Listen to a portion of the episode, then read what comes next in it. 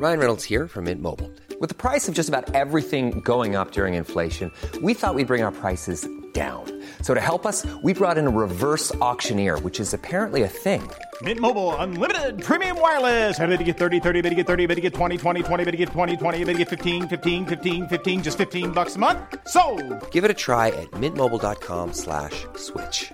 $45 upfront for three months plus taxes and fees. Promo for new customers for limited time. Unlimited more than 40 gigabytes per month. Slows. Full terms at mintmobile.com. I'm Sandra, and I'm just the professional your small business was looking for. But you didn't hire me because you didn't use LinkedIn jobs. LinkedIn has professionals you can't find anywhere else, including those who aren't actively looking for a new job but might be open to the perfect role, like me. In a given month, over 70% of LinkedIn users don't visit other leading job sites. So if you're not looking on LinkedIn, you'll miss out on great candidates like Sandra. Start hiring professionals like a professional. Post your free job on linkedin.com/people today. Quality sleep is essential. That's why the Sleep Number Smart Bed is designed for your ever evolving sleep needs. Need a bed that's firmer or softer on either side? Helps you sleep at a comfortable temperature? Sleep Number Smart Beds let you individualize your comfort so you sleep better together. JD Power ranks Sleep Number number 1 in customer satisfaction with mattresses purchased in-store. And now, save 50% on the Sleep Number limited edition Smart Bed for a limited time. For JD Power 2023 award information, visit jdpower.com/awards. Only at a Sleep Number store or sleepnumber.com.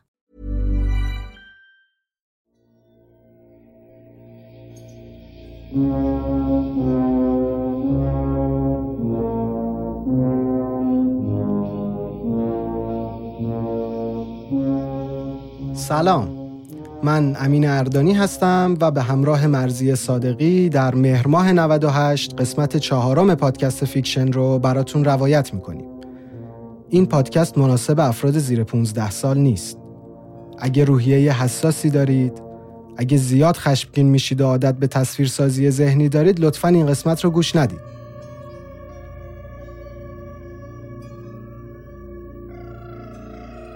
اسپانسر این قسمت Fiction جاب ویژنه. حتما براتون پیش اومده که دنبال کار بگردین.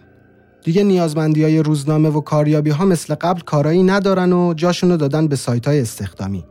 جاب ویژن هم یکی از بهترین های این حوزه تو ایرانه و شرکت های خیلی بزرگی مثل ایرانسل و اسنپ توش آگهی استخدام می‌ذارن.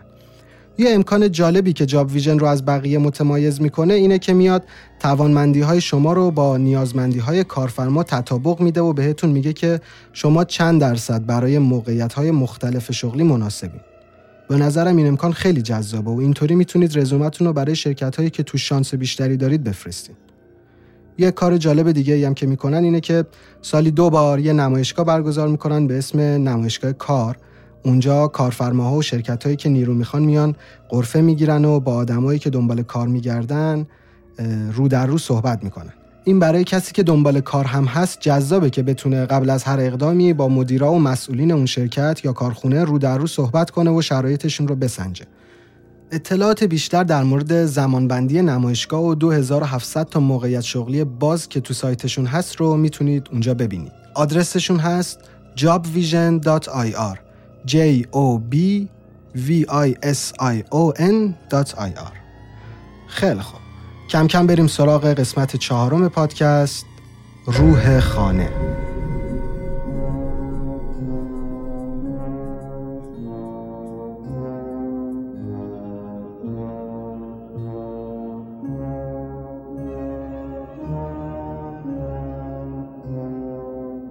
دسامبر 1975 یه آقای خانواده دوستی با خانومش دنبال خونه میگردن که بخرنش. پشت سر هم آگهی ها رو میگردن و هر روز میرن چند تا خونه رو می‌بینن. ولی هیچ کدوم تا الان باب میلشون نبوده. تا اینکه 18 همون ماه جورج لوتس یه آگهی می‌بینه که یه خونه بزرگ و زیبا رو با قیمت باور نکردنی 85 هزار دلار دارن میفروشن. یه خونه بزرگ حیاتدار چسبیده به رودخونه امیتیویل. خونه سه طبقه با دیوارهای قهوه‌ای بلند و سقف شیرمونی. یه نوار سفید رنگ برای نما دور تا دور دیوارها کار شد و از خیابون که نگاه می‌کنی عظمت و شکوه خونه تو همون لحظه اول جذبت می‌کنه. خونه بهارخواب بزرگ تو طبقه اول داره و پنجره های بزرگ طبقه همکف که رو به رودخونه باز میشن چشمانداز خونه رو معرکه می‌کردن. دو تا پنجره یک چهارم دایره هم تو پیشونی ساختمون بود. شبیه نقاشی های بچگیامون. علاوه بر اینها یه خونه ساحلی قشنگ نقلی هم کنار رودخونه جزو همین ساختمون بود و یکم از حریم رودخونه رو هم کرده بود حیات این خونه ساحلی. توی حیات جلویی ساختمون هم یه تابلو از این تابلوهای تگزاسی نصب کرده بودن که روش نوشته شده بود پر امید. همه این حسنها و قشنگیا چشم جورج و کتلی رو پر کرد. اونا تصمیمشون رو جدی گرفته بودن که این خونه ها رو می‌خوای. حتی یه ذره هم به این ماجرا فکر نکردن که خونه به این خوبی رو چرا دارن زیر قیمت میفروشن. به هر حال لوتس ها 85 هزار تا رو دادن و خونه رو خریدن و شروع کردن اسباب اساسیشون رو از خونه قبلیشون بار ماشین کردن و اومدن خونه جدید تو خیابون اوشن.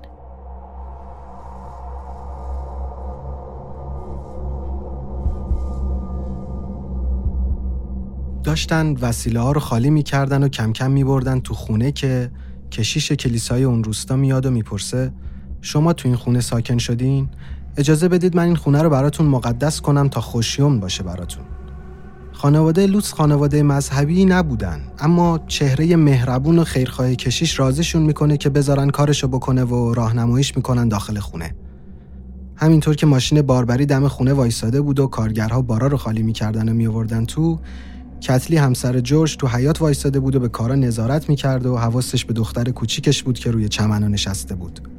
جورج کشیش رو تا دم در ورودی همراهی می‌کنه و خودش تو دهنه در وای میسه و کشیش رو تنها می‌ذاره تا کارش رو بکنه. پدر روحانی تو خونه میگشته و انجیل میخونده و به گوشه های خونه کم کم آب مقدس میپاشیده. حال که تقریبا پر شده بوده از کارتون وسایل رو دور می‌زنه و میره تو آشپزخونه که هنوز خالی بوده. انجیل میخونده و راه می‌رفته. از شیشه توی دستش آب مقدس رو میریخته چارگوشه ی هر اتاقی که واردش می‌شده. از راه پله چوبی خونه میاد بالا. پله ها زیر پاش صدای جیر جیر میدن. توی طبقه اولم همون کارایی رو می‌کنه که توی همکف انجام داده بود و میره بالاتر.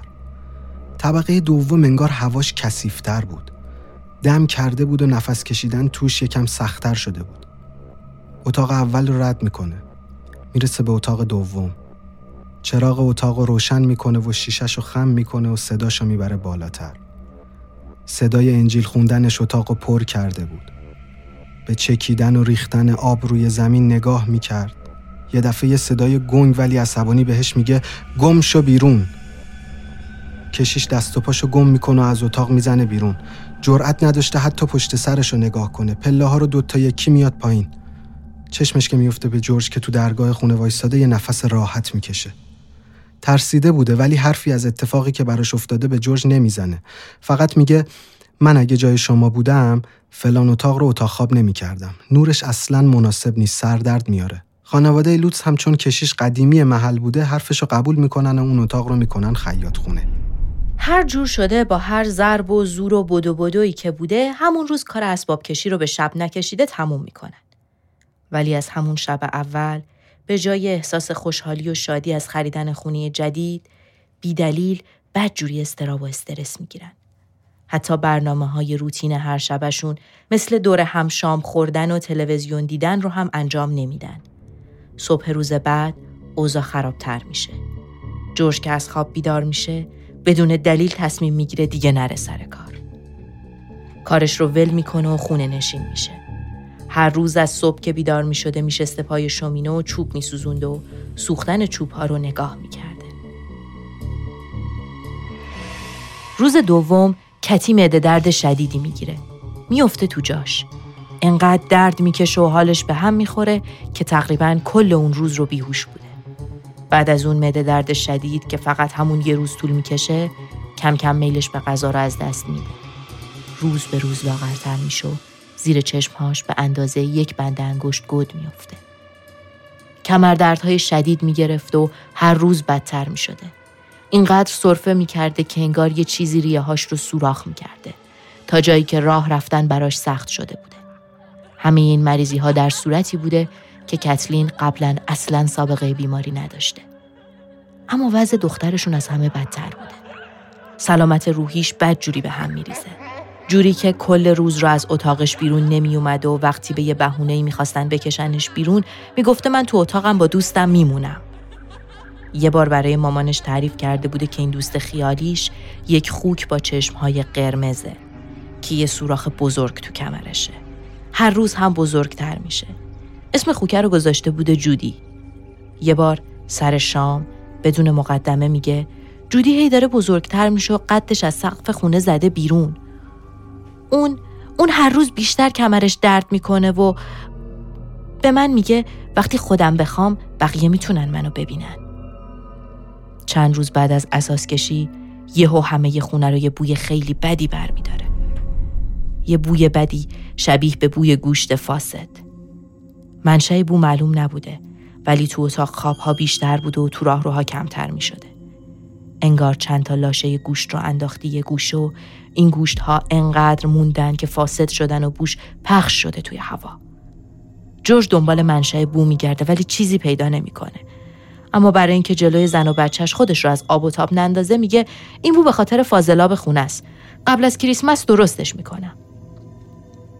خیلی بیدلیل و بدون اینکه چیزی ریخته باشه و یا حتی کسی رفت آمد کرده باشه رو پارکت های کف دستشویی آشپزخونه پر می شده از لکه های سیاه چسبنده. یه چیزی شبیه به خون خشک شده و دلمه بسته. هر بار هم کتی با کاردک و سیم و کلی زور و زحمت پاکشون می کرده. دوباره ظاهر می شدن. هر دفعه همون شکل قبلی و جای قبلی. کار به جایی می‌رسه که آخر هفته اول کف خونه روی تمام پارکت ها پر شده بوده از یک ماده ژلاتینی چسبنده چندشاور که با هیچی پاک نمی شده.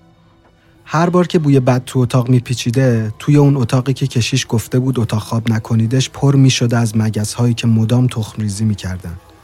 مگس هایی که انگار دور یه لاشه متعفن جمع شدن. جورج هر شب رأس ساعت سه رو به نصف شب با ترس و تپش قلب شدید از خواب میپریده و حس می‌کرده باید از دست یه چیزی فرار کنه. چیزی که نمی‌دونسته چیه اما جونش رو تهدید می‌کرده. از هفته دوم سر و صداها شروع میشه. زمین و زیر کف خونه صدا می‌داده. اول فکر می‌کردن صدا از زیر زمینه. اما همه جای زیر زمین رو زیر و رو می‌کنن و می‌فهمن نه. صدایی که شبیه به ناله و درد کشیدنه از زیر پی ساختمون و از خود زمین میاد. تقریبا همه چیز غیر عادی شده بود. اون از پارکتا که دیگه نمی‌شد حتی پا برهنه روشون را رفت. اینم از صداهای عجیب و غریب که از زمین میومد علاوه بر اینها دمای خونه یهو عوض می‌شد. یه لحظه انقدر سردشون می‌شد که خودشونو پتو پیچ می‌کردن. نیم ساعت بعد انقدر گرم می‌شده که شور شور عرق میریختن. جورج و کتلین که الان بیشتر از هر وقت دیگه ای حس می‌کردن مذهبی شدن دنبال یه کشیش میگردن که کمکشون کنه. یه شماره تلفن از یه کشیش که می‌گفتن متخصص تو ماورا و طبیعه پیدا می‌کنن اما نمی‌تونن باهاش ارتباط بگیرن. دوتای عقلشون رو میریزن رو هم و با هم به این نتیجه می‌رسن عین فیلم ها رفتار کنن. یه صلیب درب و داغون کهنه تو وسایل خونه ای که تحویل گرفته بودن از صابخونه قبلی جا مونده بود. اون رو دستشون می‌گیرن. یه ظرف آب مقدس میارن و شروع می‌کنن. دوتایی دور خونه میچرخیدن. آیه های انجیل رو کتلین بلند بلند از رو کتاب میخونده و جورج تکرار می‌کرده و از آب مقدسی که داشتن میپاشیدن تو خونه. اما آخرین شبی که تو خونه بودن بدترین شب بود. همه اتفاقای قبلی به قوت خودش باقی بود. تازه وسایلم شروع کرده بودن به حرکت کردن. پنجره ها تکون میخوردن مبلا حرکت می‌کردن. لوتسا ترسیده بودن اما حتی جرأت فرار کردن هم نداشتن. ستایی جمع شده بودن تو اتاق خواب بزرگ طبقه اول و سه نفری همدیگر رو بغل کرده بودن. جورج سعی می‌کرد دستاشو انقدر باز کنه که هم کتلین و هم ربکا دخترشون رو تو بغلش جا بده. اون شب خونشون تا صبح میلرزید. در حالی که اون تاریخ و تو اون ساعتها هیچ زلزله ای تو اون منطقه ثبت نشده بود. خانواده لوتس فقط 28 روز تو اون خونه دووم میارن. فردای همون شب هل هلکی و تون تون یه بخشی از وسایلشون رو جمع می‌کنن و میرن خونه مادر کتلین. تو بابیلون. بعد از 20 روز که خونه رو خالی کرده بودن، کم کم خبرها پخش میشه و خبرنگارها کنجکاو میشن که چه اتفاقی افتاده. از جمله خبرنگارهایی که دنبال این جور ماجراها بودن. خبرنگار شبکه پنج نیویورک ماروین اسکات هم کنجکاف میشه. ماروین کسیه که با اد و لورین وارن تماس می‌گیره. در مورد اینکه اد و لورین کی بودن تو قسمت اول پادکست با موضوع آنابل براتون مفصل توضیح دادیم. ماروین ماجرای خونه رو برای وارنها تعریف می‌کنه و میگه این اتفاقات عجیب و حسابی خبرساز شده. ازشون خواهش می‌کنه که بیان و این خونه رو بررسی کنن. خانواده وارن هم به همراه یک تیم خبرنگار و محقق مسائل ماورا آزم محل میشن تا ماجرای خونه پلاک 112 خیابون اوشن رو بررسی کنن. از خانواده لوتس می‌خوان که همراهشون بیان و جزئیات رو در اختیارشون بذارن. اما اونها حتی با خانواده وارن هم راضی نمیشن به خونه برگردن. ادو لورین تحقیقات رو شروع می‌کنن. لورین سعی می‌کنه با چیز غیرعادی که تو خونه ارتباط برقرار کنه. اما اون نیرو خیلی قوی پسش می‌زده. اد دعا می‌خوند و توی خونه راه می‌رفته. میره سمت زیر زمین که یک نیروی قوی می‌زنه تخت سینش رو پرتش می‌کنه روی زمین. عملا روز اول کاری از پیش نمی‌برن. همون شب با دوربین مادون قرمزی که مال شبکه پنج نیویورک بوده از خونه عکس می‌گیرن. هنوز نیمه شب نشده بوده که دوربین گروه خبرنگارها چیز عجیبی تو راه پله دوم پیدا می‌کنه. دوربین ها عکس یک پسر بچه که سرش رو از اتاق بیرون آورده و با چشم های سفید به خبرنگارها زل زده رو ثبت می‌کنن. این در حالیه که هیچ کس جز تیم وارن تو خونه نبوده. وقتی به این عکس با دقت نگاه کنید متوجه یک پسر بچه حدوداً هفت ساله میشید که شبیه به جان متیو دفئوه پسر کوچک خانواده ای که صاحبان قبلی این خونه بودن. ادولورین وارن می‌فهمن شوم بودن این خونه بیشتر از اینکه تقصیر قرار گرفتنش روی قبرستون سرخپوست ها باشه یا به خاطر قبر جادوگر سیاهی که تو زیر زمین دفن شده به خاطر اتفاقی که برای صاحبان قبلیش افتاده.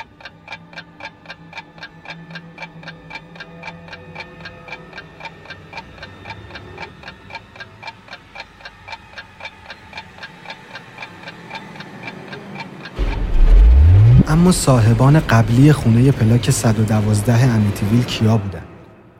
رونالد دفو سینیور یا آقایی با اصالت ایتالیایی بوده که پدرش مهاجرت کرده بوده امریکا و رونالد همونجا با فرهنگ نصف و نیمه آمریکایی ایتالیایی بزرگ شده بود. دفو بعد ازدواجش زندگی آسونی نداشت. یه مدت طولانی تو بروکلین پیش پدر خانومش که دلال ماشین بود کار می‌کرد و خیلی جدی درگیر پول درآوردن بود.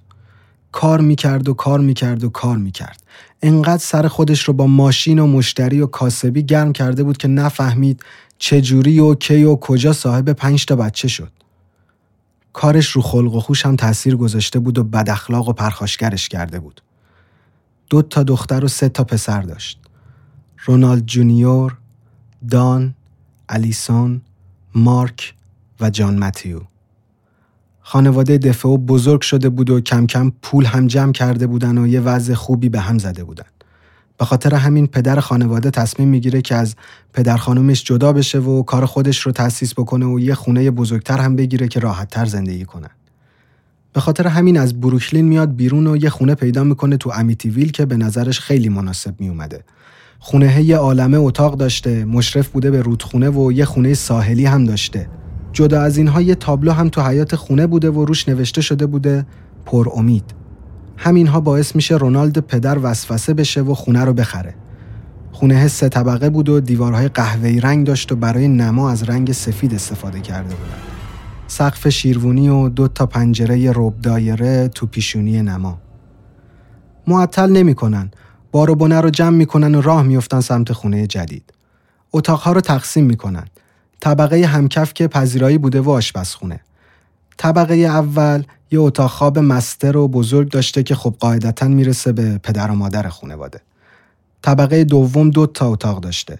یکیش میشه واسه الیسون دختر کوچیکه خانواده، اون یکی هم می‌رسه به مارک و جان متیو. طبقه سوم هم مثل طبقه پایین توش دو تا اتاق داشته که یکیش رو رونالد جونیور برمیداره، یکیش رو هم دان دختر بزرگ خانواده. رونالد جونیور پسر بزرگ خانواده اضافه وزن داشت. اخمو و عبوس و گوشه‌گیر بود. از این بچه ها بود که تو مدرسه دورش می‌کردن و دستش مینداختن و مسخرش می‌کردن. مینداختنش وسط و هم حسابی میزدنش و هم حسابی تحقیرش می‌کردن. تو خونه هم وضعیت دست کمی از بیرون نداشته. پدرش عینا همون رفتارها رو تکرار می‌کرد با این تفاوت که باباش مدام با تحقیر و کتک و داد و بیداد ازش می‌خواسته جرأت داشته باشه و جلوی قلدرها و گندلات های مدرسه وایسه روش تربیتی مخصوص به خودش رو داشت. همین تحقیرا و سرخوردگی ها زمینه اولین نشونه های اختلال روانیش رو می‌سازه. رونالد جونیور هی بزرگ و بزرگتر می‌شد، هی قد می‌کشید، قویتر می‌شد، خشمش هم بیشتر می‌شد. دیگه اون پسر بچه بیورزه نبود که همه مسخرش کنن. دیگه زور باباش بهش نمی‌رسید. از هیچ کس هم حرف شنوی نداشت. چهارده سالش بود که توی یه سری مسابقه های بوکس شرکت می‌کرد و همیشه یا خودش لتو پار بود یا یه سری رو لتو پار کرده بود. حجم خشونت این پسر اونقدر زیاد میشه که کم کم خانوادش رو هم نگران می‌کنه. پدر و مادرش احساس می‌کنن که کنترل پسرشون از دستشون خارج شده. زورکی میبرنش پیش روانشناس ولی تو همون جلسه اول رونالد جونیور شروع می‌کنه داد و بیداد و مطب و میریزه به هم و از مطب می‌زنه بیرون. همون 14 سالگیش باباش یه مشاور رو می‌بینه و در مورد مشکلات روانی رونالد جونیور ازش کمک می‌خواد. اون آقای مثلا مشاور میگه هر چی می‌خواد براش بخر. بابای اونجا شروع می‌کنه به حرفهای بچهش گوش دادن. بیش از اندازه واسش پول خرج می‌کنه. هر چی می‌خواسته براش میخریده. مثلا همون سال یه قایق موتوری کروز 14 هزار دلاری براش می‌خره که تو رودخونه سوارش بشه. اما این روش هم تأثیری روی رفتار رونالد جونیور نمی‌ذاره. 17 سالش که بوده پاشو می‌کنه توی کفش که دیگه نمی‌خوام درس بخونم و نمیرم مدرسه. خانوادش هم با اکراه و از روی اجبار قبول There's never been a faster or easier way to start your weight loss journey than with PlushCare. PlushCare accepts most insurance plans and gives you online access to board-certified physicians who can prescribe FDA-approved weight loss medications like Wigovi and Zepbound for those who qualify. Take charge of your health and speak with a board certified physician about a weight loss plan that's right for you. Get started today at plushcare.com slash weight loss. That's plushcare.com slash weight loss. Plushcare.com slash weight loss. Quality sleep is essential. That's why the Sleep Number Smart Bed is designed for your ever evolving sleep needs. Need a bed that's firmer or softer on either side? Helps you sleep at a comfortable temperature? Sleep Number smart beds let you individualize your comfort so you sleep better together. JD Power ranks Sleep Number number 1 in customer satisfaction with mattresses purchased in-store. And now, save 50% on the Sleep Number limited edition smart bed for a limited time. For JD Power 2023 award information, visit jdpower.com/awards. Only at a Sleep Number store or sleepnumber.com. پول می‌کنن. تو همون دور است که میفته تو خط قمار و مواد. الستی و هروئین می‌زده. وقتی پول نداشته قمار کنه و مواد بخره دزدی های کوچیک کوچیک می‌کرده. کم کم اسمش تو شهر بد در میره و به شرور بودن معروف میشه. مثلا یه بار با دوستاش تو خیابون پرسه می‌زدن که یکی از دوستای خانوادگیشون رو می‌بینن. رونالد جونیور یه تفنگ تو جیبش داشته. خیلی بی دلیل تفنگ رو در میاره، مسلح می‌کنه و می‌گیره سمت این دوست بدبختشون. این آشنای خانوادگی انقدر میترسه که قش می‌کنه. اون جمع عرازل و باش هم شروع می‌کنن خندیدن و مسخره کردنش و ولش می‌کنن و میرن. وقتی 18 سالش میشه میره پیش پدر بزرگش. همون جایی که باباش سالها مشغول بود و شروع می‌کنه کار کردن. و خب از این به بعد پول هم تو دست و بالش میاد.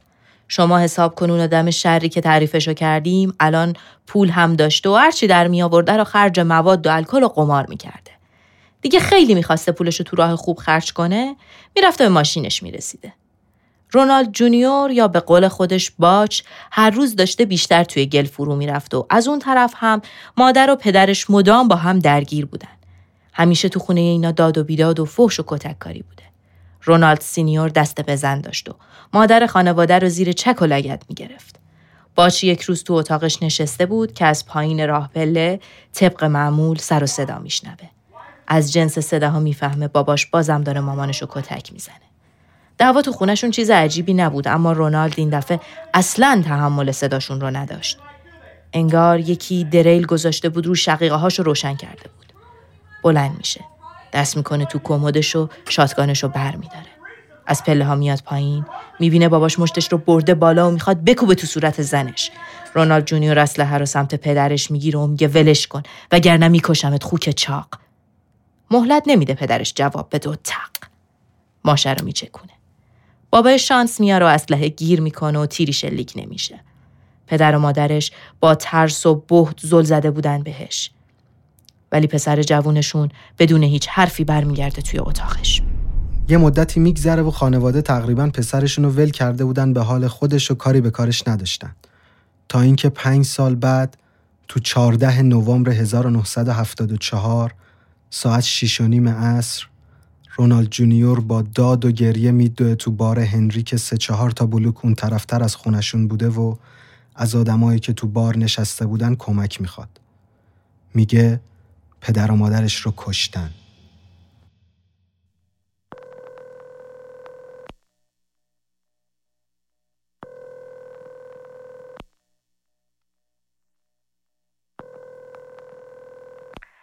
اینجا اداره پلیس سافوکانتیه چطوری می‌تونم کمکتون کنم؟ اینجا تیراندازی شده تو خونه دفعو اسم شما چیه آقا؟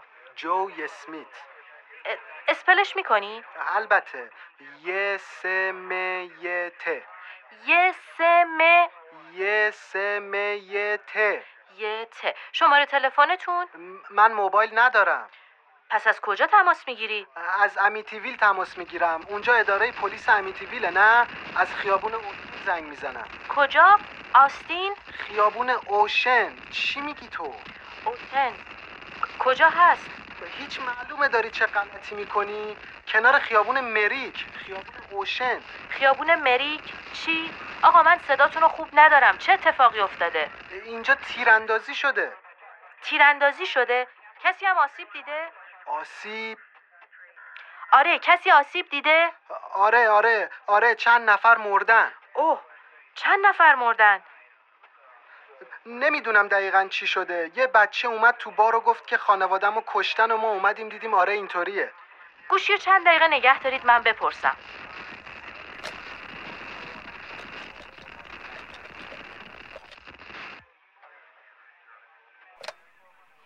اسمت رو چطوری اسپلش می‌کنی؟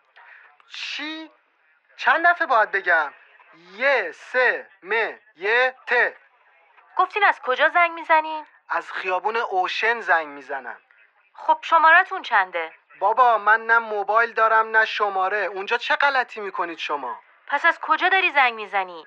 از خونه محل قتل پس شماره اونجا رو بده ندارم تلفن اینجا رو ندارم دقیقا کجای خیابون اوشن من تو امیتیویلم. میشه وصل کنی اداره پلیس امیتیویل؟ اونا همه رو می‌شناسن. اصلا می‌دونن دفعه و کدومه. امیتیویل؟ آره امیتیویل. باشه الان برات فصل می‌کنم. اما بگو چی شده؟ چه اتفاقی افتاده؟ نمی‌دونم. این پسر دوی تو بار این پسر دوی تو بار رو گفت مامان و بابام تیر خوردن و ما اومدیم دیدیم اینجا همه مردن. نمی‌دونم چی شده چقدر طول کشیده. آدرس خونتون رو میگی؟ گوشی و نگه دار یه دقیقه. نمی‌دونم پلاک اینجا چنده. بذار نگاه. آها آها. پلاک 112 خیابون اوشن امیتیویل. امیتیویل یا امیتیویل شمالی؟ آفرین امیتیویل. کنار جاده مریک. سمت راست روستای لیمیت آره آره آره آره. آفرین. شما از کجا زنگ می‌زنین؟ از تلفن عمومی؟ نه نه نه. من از تو خونه زنگ می‌زنم. شمارش رو نمی‌دونم ولی. تو الان تو خونه ای آره. چند تا جسد تو خونه است؟ ب- نمی‌دونم. نمی‌دونم نمی‌دونم چند تا. شاید چهار تا. بسیار خوب آقا. پلیس با سرعت خودشو میرسونه به خونه 112 خیابون اوشن و 6 تا جنازه پیدا می‌کنه. همه ی اعضای خانواده به جز خود باچ با اسلحه مارلین 336 تو تخت خواب خودشون کشته شده بودن. پلیس از باچ می‌خواد که ماجرا رو براشون تعریف کنه و باچ شروع می‌کنه به گفتن داستان اولین مواجهش با جسد بیجون پدر و مادرش. باچ میگه مثل هر روز از سر کار برگشتم خونه ولی چراغای خونه خاموش بود. در رو باز کردم و اومدم تو. همینطور که چراغ پذیرایی رو روشن می‌کردم شروع کردم صدا کردن مامانم. هی صداش کردم مامان مامان رفتم سمت آشپزخونه و چراغ اونجا رو هم روشن کردم ولی اونجا هم نبود. بچه ها رو صدا کردم دان الیسون مارک کسی نی؟ هیچ کس خونه نبود. اومدم برم طبقه سوم تو اتاق خودم. راه پله رو رفتم بالا. باید از جلوی اتاق خواب مامان و بابا رد می شدم ولی دیدم در اتاق بازه. هیچ وقت سابقه نداشت در اتاق مامان و بابا باز بمونه. در باز بود ولی توی اتاق تاریک بود و هیچ چیزی پیدا نبود. رفتم تو اتاق و کلید برق رو زدم. خشکم زد. بابام دمر خوابیده بود رو تخت و پیرهن تنش نبود. اما یه سوراخ روی کمرش بود و از سوراخه یه عالمه خون زده بود بیرون و پخش شده بود رو تشک. ترسیده بودم پیشونیم عرق کرده بود. نفسم بالا نمی اومد. دیدم مامانم هم کنارش خوابیده ولی ملافه روش بود.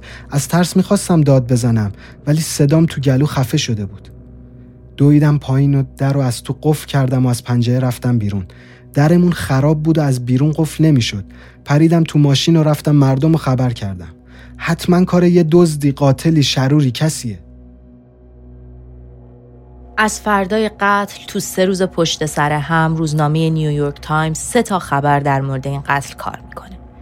روز 14 نوامبر می نویسه دلال کار درست ماشین به همراه همسر و چهار تا از پنج بچهش توی خونشون و تو تخت خوابشون در جنوب لانگ آیلند مرده پیدا شدن و پلیس دنبال مظنونین میگرده.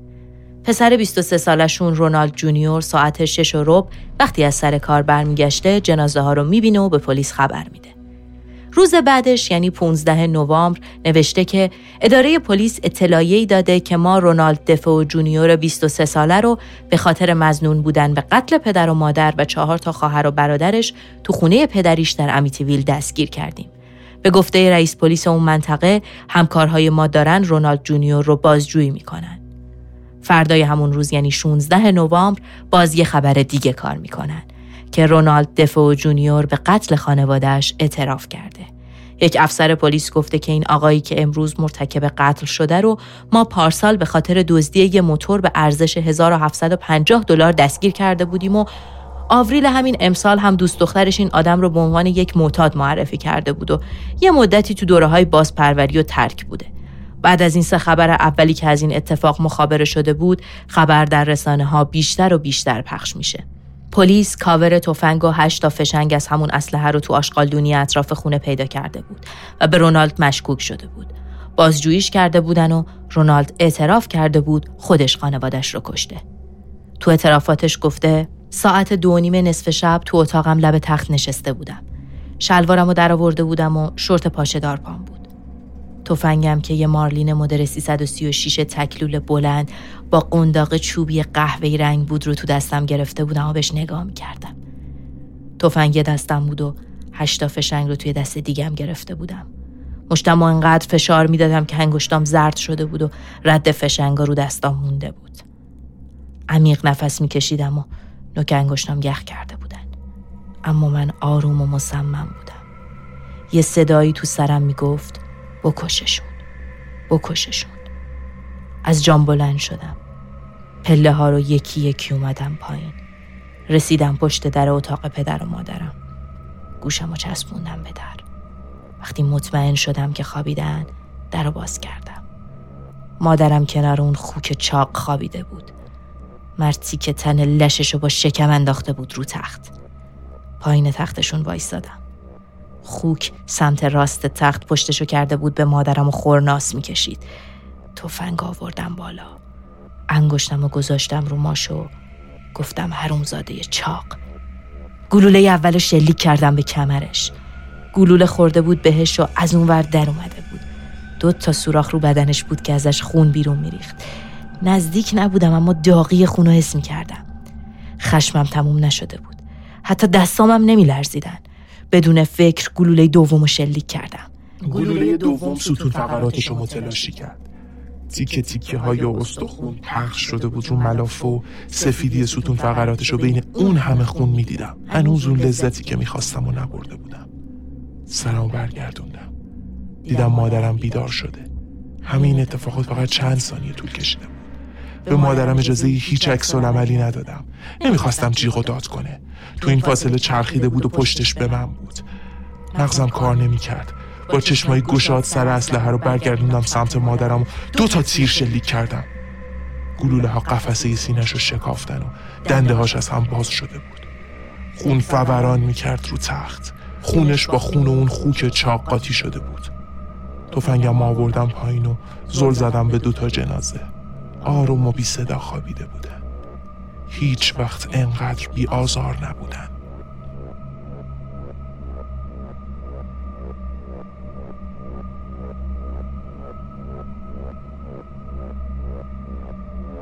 خونه ساکت بود. انگار تو باغ باد هم نمی اومد. همه چیز سریع اتفاق افتاد. من مادرم رو دوست داشتم و نمی‌خواستم بکشمش. ولی پیش اومده بود. یه صدایی تو سرم مدام می‌گفت بکششون بکششون. با اینکه با بچه ها مشکلی نداشتم و دوستشون داشتم اما فکر اینکه صداشون رو دوباره بشنوم حالم رو بد می‌کرد. رفتم سراغ اتاق پسرا وسط تختاشون وایستادم و نگاهشون کردم. دو تا گوله برای جفتشون بس بود. نفری فشنگ. سن و سالی نداشتن و گوله ها تمام اندام های داخلیشون رو متلاشی کرد. هنوز دو تای دیگه مونده بودن. رفتم سمت اتاق الیسون و تا وارد شدم الیسون یه تکون خورد. نشونه نگرفتم و زود شلیک کردم. بعدم رفتم طبقه آخر و سراغ دان. مستقیم زدم تو صورتش. نصف صورتش از بین رفت.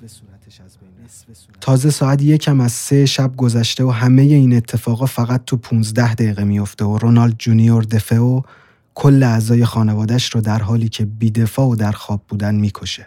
بعد از این پا میشه میره هموم و خودشو میشوره. ریشاشو مرتب می‌کنه، خونه رو از مدارک و خون تمیز می‌کنه و شلوار جین خوشگلش میپوشه و لباسای خونیش و تفنگ رو می‌ذاره توی چمدون. چمدون رو می‌ذاره تو صندوق ماشینش و سوار میشه و راه میفته سمت بروکلین. چمدون رو یه جا گم و گور می‌کنه و بر میگرده به لانگ آیلند و میره پیش پدر بزرگش سر کار. همه این کارا رو تا قبل از ساعت 6 صبح انجام داده بود. تا ظهر پیش پدر بزرگش مشغول کار بود و از اونجا چند باری به خونشون زنگ می‌زنه ولی کسی جواب نمیده. به بهونه اینکه نگرانم و باید برم خونه سر بزنم و اینا کارو ول می‌کنه و راه میفته سمت خونه شری. شری کلین دوست دختر رونالد بوده و به خاطر زیبایی و بازی دادن مردها تو اون منطقه خیلی معروف بوده. حدود ساعت یک می‌رسه خونه شری و از اونجا هم چند بار زنگ می‌زنه خونه. اما خب طبیعتا کسی جواب نمیده. شری بهش میگه بیا بریم بیرون یه دور بزنیم و بعدش برو خونه ببین چه خبره. میرن یه پاساژ گرون قیمت و رونالد برای شری یه سری لباس می‌خره و بعدش هم میرن توی بار شروع می‌کنن مشروب خوردن. این وسط زنگ می‌زنن یه رفیق دیگه هم به اسم بابی بیاد پیششون. بابی میاد و میگه فلان کافه تو مرکز شهر تخفیف داره پاشیم بریم اونجا. راه میفتن سمت مرکز شهر. ولی رونالد انقدر خودش رو به استراب و نگرانی می‌زده که بابی میگه می‌خوای سر راه بریم خونتون رو یه سر بزنیم؟ رونالد میگه نه ترجیح میدم خودم تنها برم. ساعت شیش غروب بوده. شری و بابی رو میرسونه و راه میفته سمت خونه و یه راست میره سراغ مردم و شروع می‌کنه شیون و زاری کردن.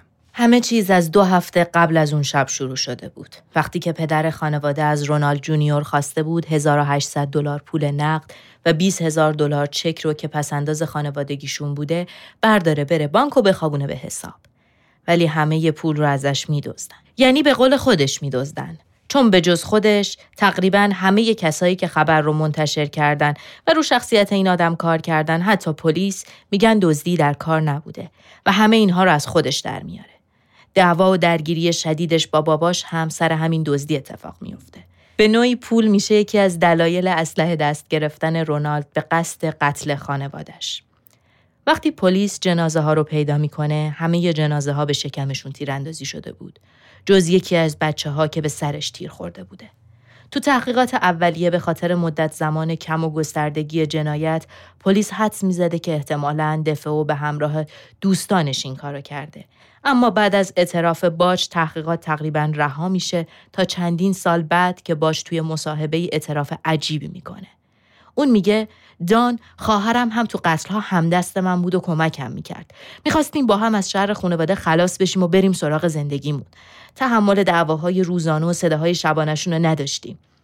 اما وقتی من کنار جسد پدر و مادرم بودم متوجه شدم دان بدون اینکه به من بگه بچه ها رو کشت و همین باعث شد بکشمش تو تخت خوابش و بکشمش که اون صورت لعنتیشو نبینم.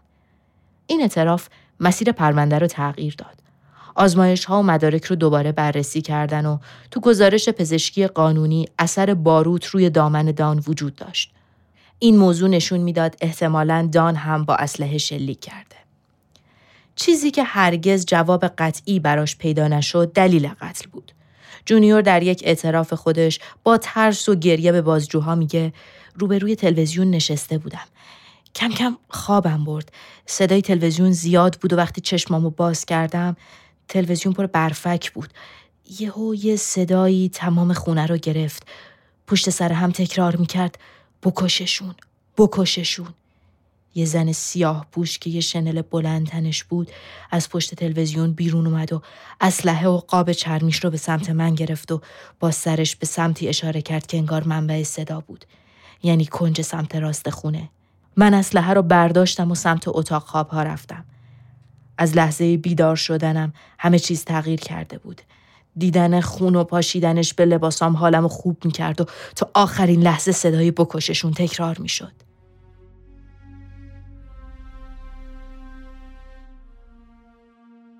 نزدیک به چهل سال از ماجرای دفاع و میگذره و اون هنوز در زندان و پلیس هیچ وقت نتونست این معما رو کامل حل کنه به خاطر چند گره بزرگ که هرگز باز نشدن.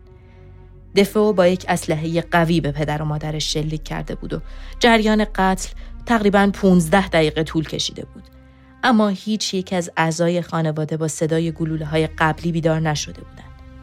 عجیبتر از اون هیچ یک از همسایه ها تو اون شب آروم صدای هیچ شلیکی رو نشنیده بودند.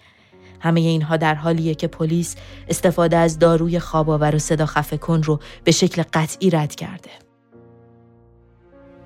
رونالد جونیور دفو تمام خانوادش رو در خیابان اوشن کشت بدون اینکه حتی یک آبر پیاده صدایی بشنوه.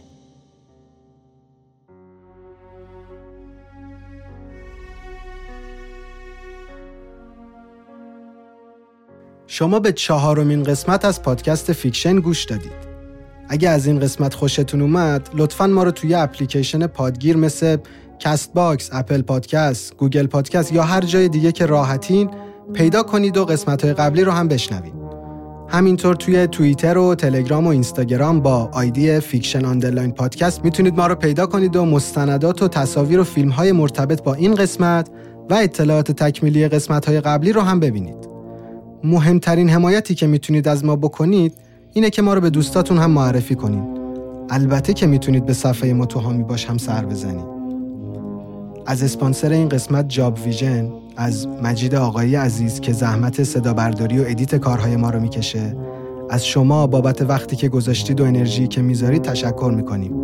دمتون گرم.